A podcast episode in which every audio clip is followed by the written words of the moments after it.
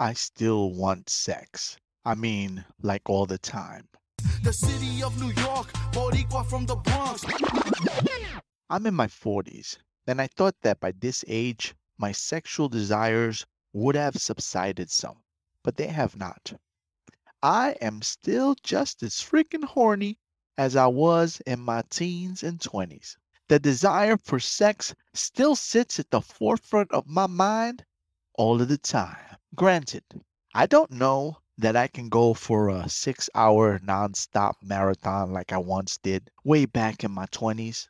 I don't think that I can reach an orgasm and immediately go back to work over and over like I did in the olden days. However, given the proper stimulation, I'm sure that I can still rock with the best of them. Scratch that. I know I can. I remember years ago, I asked a married friend of mine, after 20 years, do you still desire your wife like you did in the beginning? He responded, I have and always will desire that woman in every way. I do understand that now.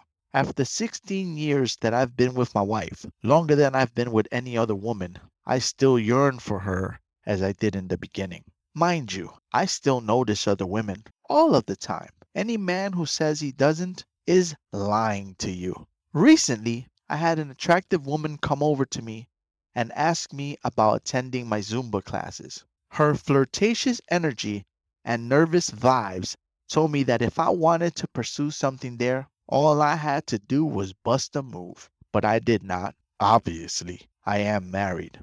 I answered the question. I made her giggle a bit with my charm, and then I went back to my workout. Of course, I could be wrong in my assessment, but I don't think I am.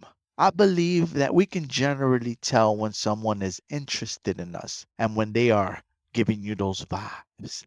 For me, that is the greatest struggle with being married. In marriage, I often get turned down for intimacy. That has been the biggest source of internal conflict for me in marriage and monogamy. It is a weird life where you feel both wanted and rejected at the same time, and that's kind of weird.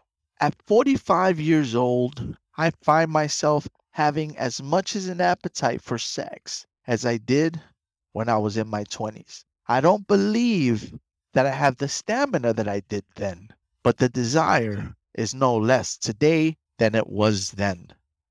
And honestly, I don't think that will ever change. So my life partner is just going to have to work with your boy because, you know, love. Eh?